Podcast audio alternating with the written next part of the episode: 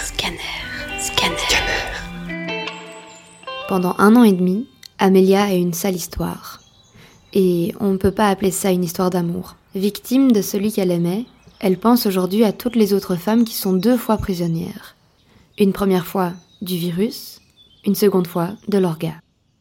Le confinement, ce n'est pas chouette. On peut plus aller au cinéma, prendre un verre avec des copains, faire ses courses tranquillement ou seulement bêtement se balader en paix. Du haut de mes 20 ans, j'ai vécu un tout autre confinement qui lui a duré un an et demi. Livré à moi-même, je tombe sous le charme d'un homme qui au début avait tout d'un gentleman, il se présentait comme un héros, il m'a promis la lune, et dans mon malheur, je l'ai cru. L'oiseau était dans la cage. Interdiction de sortir, souffrance physique, mentale, surveillance constante, rabaissement, et j'en passe. Aveuglé par ces moments de tendresse, entre deux, personne d'autre que moi jamais ne voudra de toi, Amélia.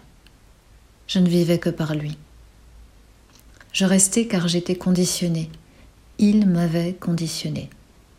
Certaines femmes le sont aussi, mais avant le confinement, elles avaient l'opportunité de s'aérer l'esprit.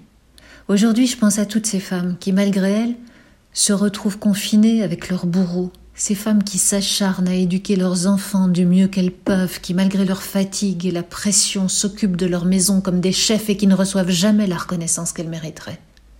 Je veux qu'on pense à elles, car quand nous nous plaignons que le Wi-Fi bug, elles reçoivent une gifle pour une assiette mal rincée.